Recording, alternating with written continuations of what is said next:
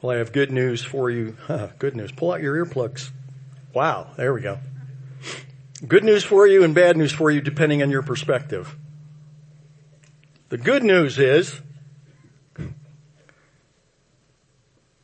today we end 1 Samuel. The bad news is today we end 1 Samuel. oh. Maybe we should have a little more benign song to finish the set out sometimes. well, I'm getting a little ring up here, Ronnie. I don't know if you can hear that. Life often seems to be a circular track of recurring incidents.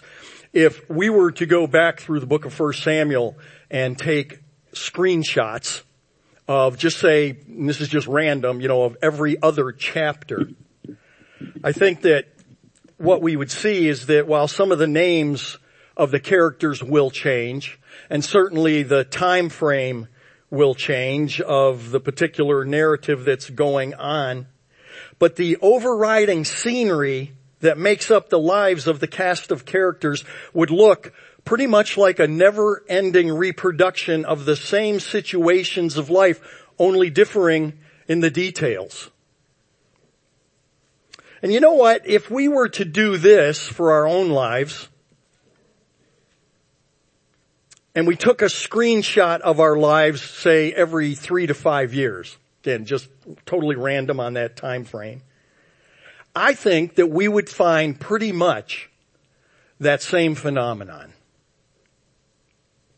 As we are wrapping up for Samuel today, God's people have been on an amusement park ride. And since we were just at the uh, Mall of America, where we were on the log flume, you see Barb there, and uh, I was going to attempt to do a focal point while on the ride. But it was a little rougher than I expected, and I just saw me tossing my iPhone into the water, and I thought, yeah, I probably better put this away. So I canned that idea. But to be sure, as we're on that ride in the course of life, you know, there's, there's unexpected turns, there's little jostlings back and forth. There were some sudden dips that I actually thought was the ride, that's it. to my surprise, oh, that was a baby. And then the grand finale where you come just straight down, the water goes shooting up and make sure you're sitting toward the back of the vehicle, just so you know for future reference, unless you want to get soaked, then sit in the first two seats. Where I made my son sit which he graciously did. Well, in 1 Samuel 29 verses 1 through 5, the Philistines are gathering again. And they're gathering again for war against Israel and the Philistine leaders notice that David and his men, now remember the love relationship between David and the Philistines, David having slaughtered their, their star, uh, Goliath, they notice he and his men are tagging along, trailing in the rear, and so they inquire of Achish. Not Achish that you eat, but Achish. Remember, Achish was the Philistine leader that David, in attempting to escape from Saul on his never-ending escapes from Saul, decides to run into the land of the Philistines, knowing that Saul's not about to chase him there, and he's in the presence of Achish now, and so he feigns insanity. And somehow, through the strange machinations of God and His sovereignty, through it all, David becomes pretty much an ally of Achish. And so at any rate, Achish tries to convince the Philistine leaders that David really is okay. That David isn't the man that he used to be and he can be trusted but the Philistine leaders are having none of it. And frankly, the Philistine leaders are being wise. Because common sense would tell you that, yeah, more than likely at some point in time, David is going to turn against his arch enemies and the arch enemies of God's people.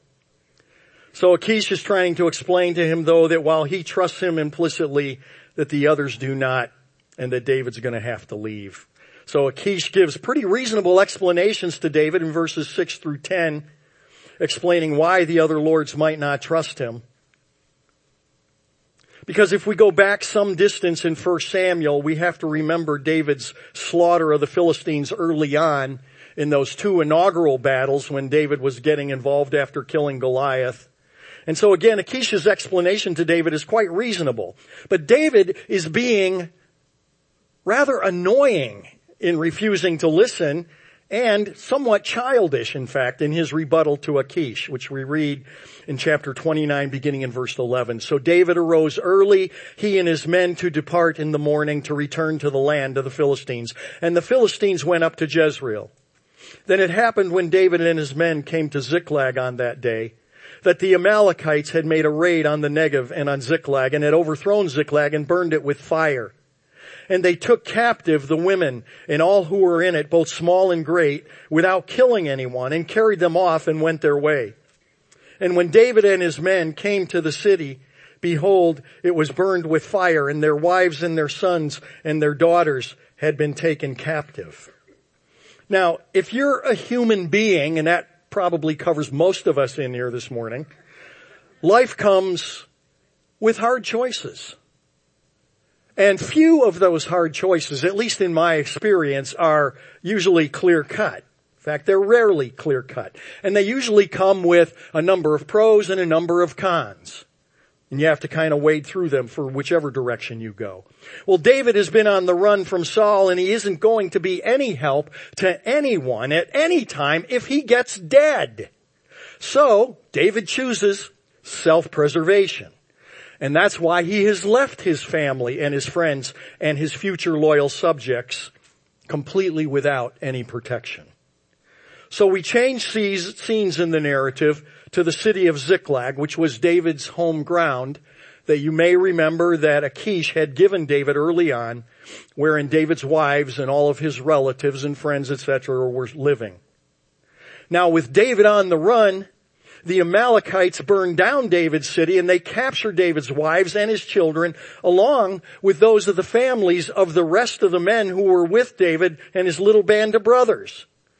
Years later, a little known fact, some of them would write a song called Band on the Run, which was subsequently, I know, covered by Paul McCartney and Wings. Anyway, historical narrative. So, was David wrong to leave Ziklag unprotected? Well, it's never clearly alluded to in the text. But what is clear is that David's army is despondent themselves with grief and full of anger at David, believing now, and rightly so, that their families are gone forever. David's choice. David the leader. Oh, the joys of leadership, even when God is at the center of it all. Saul is in crisis. David is in crisis. And as we've said many times before, desperate people do desperate things. But crises also tend to separate the men from the boys. Crises have a way of clarifying for an individual who and what they really are. So let's think back a minute just for a second to Saul. When Saul was in crisis, he ran to the medium at Endor and started invoking the powers of the forbidden occult expressly prohibited by God, which Saul knew all too well. But again, when you are in panic mode, as Saul was, you tend not to make great decisions. When David though is in crisis, remember he's called the man after God's own heart. What does David do? Verse six. When David was greatly distressed because of the people, meaning David's loyal soldiers, spoke of stoning him, for all the people were embittered, each one because of his sons and his daughters, David, in crisis, strengthened himself in the Lord his God. Was David wrong to leave his family unprotected? Verse 8 may give a little help whether David was derelict in his decisions in his decision to escape from Saul instead of protecting his homeland. We read in verse 8, And David inquired of the Lord, saying, Shall I pursue this band? This band meaning those who have taken our families captive. Shall I overtake them? And the Lord said to David, Pursue, for you shall surely overtake them and you shall surely rescue all. Now, whether David was in the center of God's will or not, abandoning his family at Ziklag, we don't know for certain. But even when we make less than ideal decisions, the Lord shows himself to be gracious, looking at one's heart. In verses 11 through 20, David, with the help of an Egyptian servant that they happened to found out in the middle of nowhere on their way to pursuing the Amalekites, slaughters those who raided Ziklag and retrieved all their wives and all their children. And the slaughter was great by the length of time noted that it took them to kill everyone and David recovered everything they had taken, not just the people verses 21 to 25 is a curious detail in the narrative. Verse 10 tells us that 200 of David's men stayed behind in the attack because they were tired. And now some of the victors, meaning David's soldiers, are extremely ticked at those who were sick, lame, and or lazy, who were too tired to go into battle. But here's what the text says. Then all the wicked and worthless men among those who went with David answered and said, because they did not go with us, we will not give them any of the spoil that we have recovered, except to every man his wife and his children, that they may lead them away and depart. Then David said, you must not do so, my brothers, with what the Lord has given us. The Lord who has kept us and the Lord who delivered into our hand the band that came against us. And who will listen to you in this matter? For as his share is who goes down to the battle, so shall his share be who stays by the baggage. They shall share and share alike. And so it has been from that day forward that he even made it a statute and an ordinance for Israel to, that stays to this day. Now, very peculiar emphasis here on such a seemingly minor and expected issue because it is, as I contend, a picture by intention of justification by grace and not by works. Stay with me. First point, which I don't like because it makes me look in the mirror and what I see I don't like. I happen to relate to those of David's army who are noted as being worthless and wicked warriors. But come on. Realize that all of the 600 of David's men have all been on the same track for all the time that they've been out in the field. Why are these 200 so special that they just don't feel good enough to go into battle so they're gonna stay behind and stay with the luggage? Yes, luggage. See, that's me, okay? I'm putting my personality into this. He's like, are you kidding me? You think we've been out here, come on, we've been, really? And David, you're gonna tolerate that? I mean, it was going to be a devastating massacre under normal situations, taking the Lord out of the picture, as it was with 600 of David's men going against the Amalekites. Now, they've been reduced by 33%. 600 men, 200 stay behind because they're very tired, and that leaves 400 men to go into battle. Now, one of the curious details that we're told is that they were in an intense battle.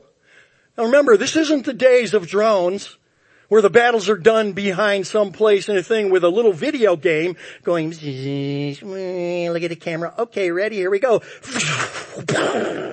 okay, battle over. This was hand to hand combat. Think Braveheart. Oh. Yeah. I have never held a real broadsword. I've held a fake broadsword, right? And it's kind of like, okay, now you're really in for it. One of the main weapons that they had, and of course maces and basically pickaxes and whatever they can find and all that. And they were in battle, we are told, from the evening of one day or twilight of one day to the evening of the next. So let's just say they're basically in combat hand to hand for 24 hours. 400 men, 200 staying behind a third of his army staying behind, which means if that third had been with them, they could have theoretically cut down the time of the battle from 24 hours by eight hours. That's significant. If I am one of those guys, I'm ticked off too. at least, I mean, come on, at least they had the heart to say, fine, we'll give them their wives and their children back. And the translation of the Hebrew is much milder than it is. But then we will drive them away from us, kick them out, not welcome them into the community. They were exhausted too, and yet they went into battle. But David's perspective is so much different than those of the wicked and worthless men like me that he's leading. David said, you must not do so, my brothers, with what the Lord has given us. For it is the Lord who has kept us. And it is the Lord who has delivered into our hand the band that came against us.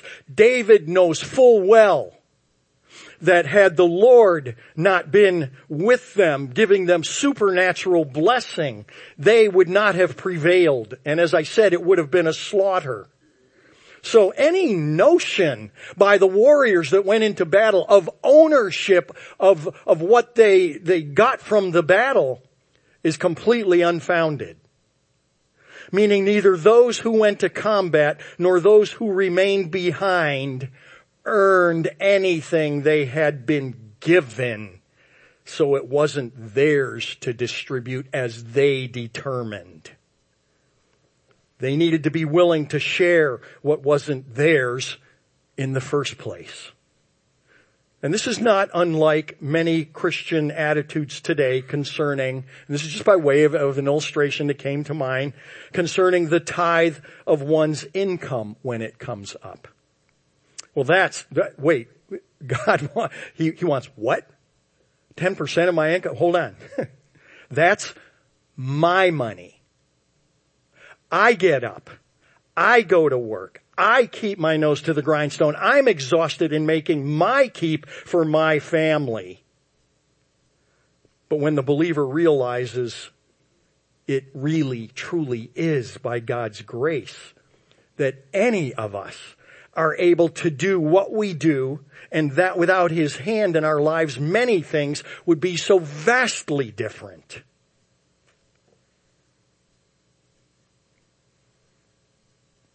I love the notion of grace when we are talking about me being the recipient of that grace.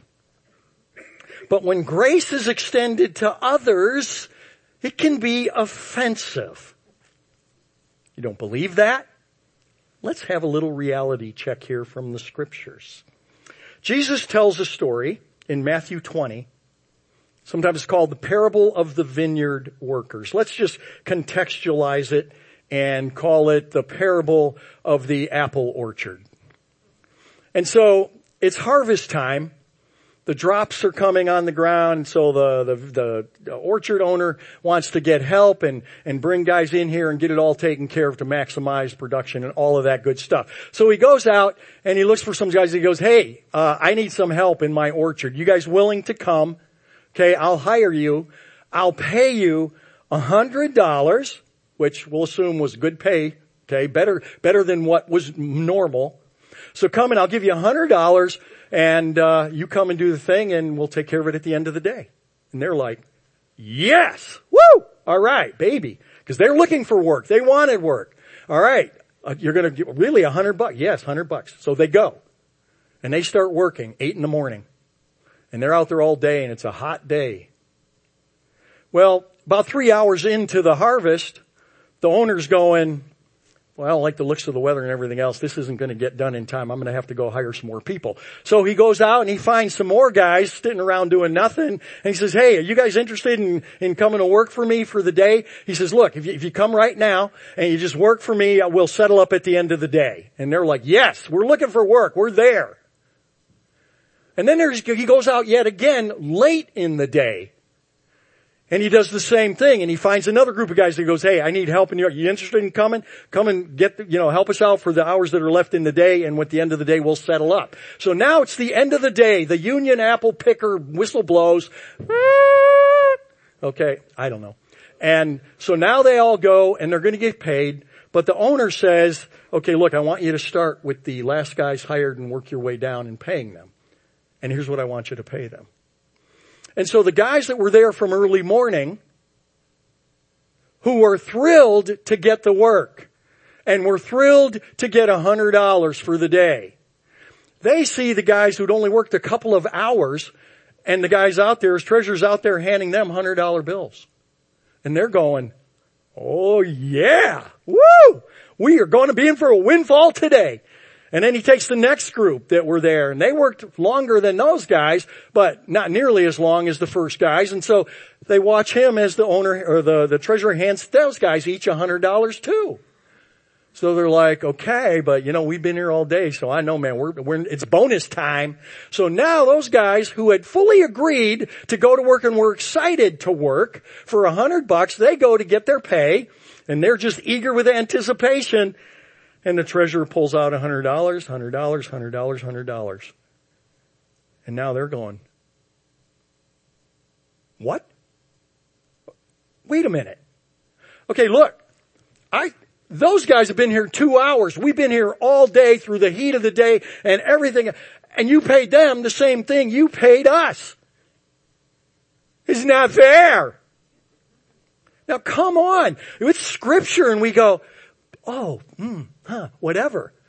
But if I'm those guys working there all day, I'm going, yeah, what the heck, man? But what does the owner say? The owner says, didn't you agree with me to work for the hundred dollars? And you guys were excited about it. Are you now going to be critical of me because I'm a generous man and I determined to do what I'm going to do with my money? We are told and I left this out purposely. At the beginning of that story, Jesus says, this is a parable of the kingdom of heaven. How the first shall be last and the last shall be first and that whether you have been around and you have been committed like the, the service uh, yesterday for Pastor Tim and just the, the amazing testimonies of, of the people talking about what Pastor Tim has done for them in, in their lives and, and all of that, whether you're a Pastor Tim with years and years of serving Jesus faithfully under your belt, or you're a guy who on your deathbed just truly genuinely repents of your sins and receives forgiveness, guess what? Hundred dollars to him, hundred dollars to Pastor Tim. There's no injustice whatsoever. Only grace and magnificence. So sometimes we struggle with grace when it's not directed at us. So you see the fact that David has the perspective that he has really is a special guy, a man after God's own heart. David knows that we wouldn't have our families or anything if it weren't for the Lord. So this is all His and we need to act accordingly. Well, by the end of chapter 30, David generously shares now the spoils of war, not only with his warriors and the ones who stayed back at the Wugage, but also now he goes to the surrounding countrysides and cities that are going to be his loyal subjects not too far down the historical timeline and starts distributing the, uh, the spoil from the battle. Chapter 31 to the finish of the book, which we started in September of 2017. 1 Samuel 31, 1 through 6. The Philistines are, remember that track? Just keeps going on. They're again assaulting Saul and those loyal to him. God's bringing to fruition the plan to remove the recalcitrant though popular people's choice king, preparing the way for the little runt of the litter, David. In the process, Jonathan, David's BFF, and Abinadab are both killed with Saul in battle. Even the good die at the hands of the wicked. As we're told in Matthew 5, the rain falls on the just and the unjust alike. The remaining Israelites, seeing Saul defeated, they flee from their cities and the Philistines do what they all did in those days. They put the proof of their conquest on display for all to see. 31:11. Now when the inhabitants of Jabesh Gilead heard what the Philistines had done to Saul, all the valiant men rose and walked all night, and they took the body of Saul and the bodies of his sons from the wall of Bethshan, and they came to Jabesh and burned them there. And they took their bones and buried them under the tamarisk tree at Jabesh and fasted seven days. The fall of the wayward is etched in stone. Saul's life and David's life are purposely contrasted throughout 1 Samuel. Two very real, two very flawed people. God would have used Saul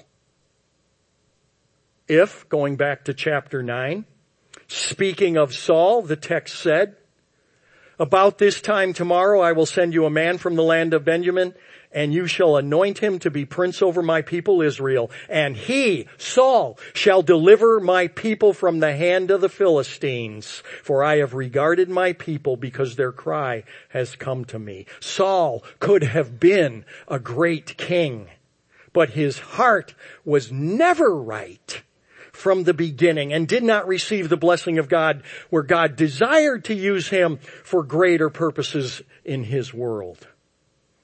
Saul didn't receive what God intended due to chronic disobedience, welcome to the club, but chronic disobedience devoid of repentance. And we actually read what I would call a perfect epitaph for Saul in the book of First Chronicles, chapter 10, verse 13. What we read is, so Saul died for his trespass which he committed against the Lord because of the word of the Lord which he did not keep, and also because he asked counsel of a medium, making inquiry of it and did not inquire of the Lord. Therefore he killed him and turned the kingdom to David, the son of Jesse.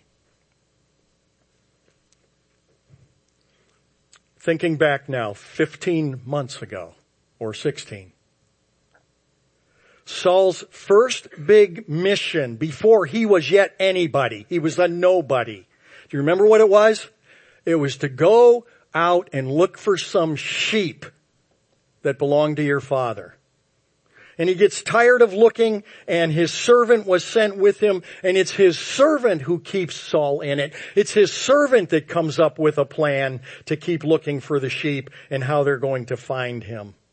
And do you remember why Saul was elected king of Israel in the first place? Quoting, he was a choice and handsome man and there was not a more handsome person than he among the sons of Israel. From his shoulders and up, he was taller than any of the people. God would have worked with Saul.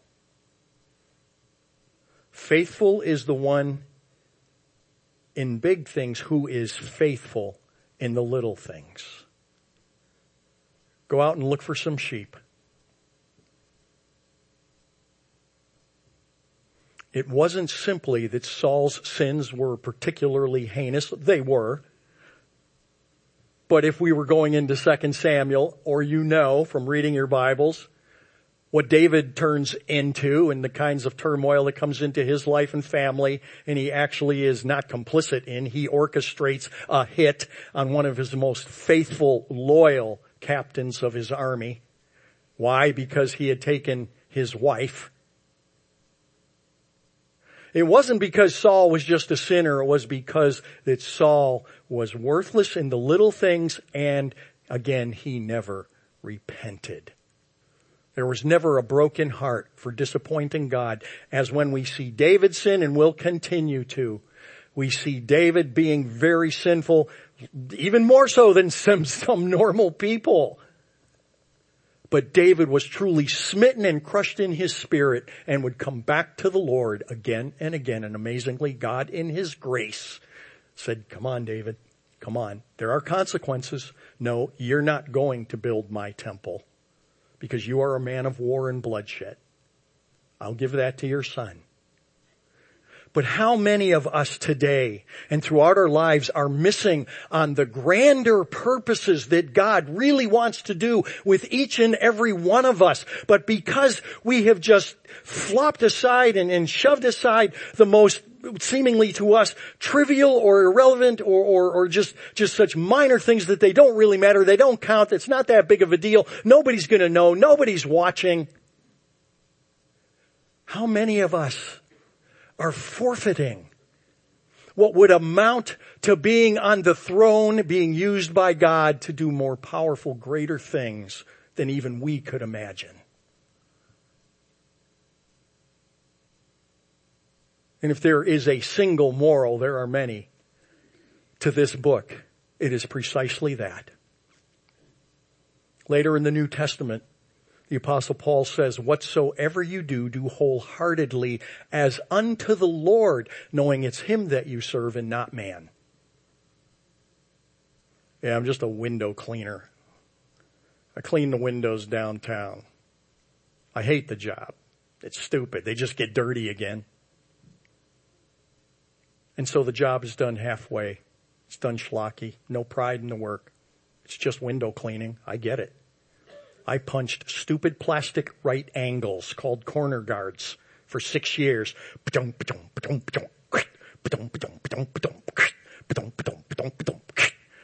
Yeah. And then I'd make a mistake. And you know what? Nobody would know.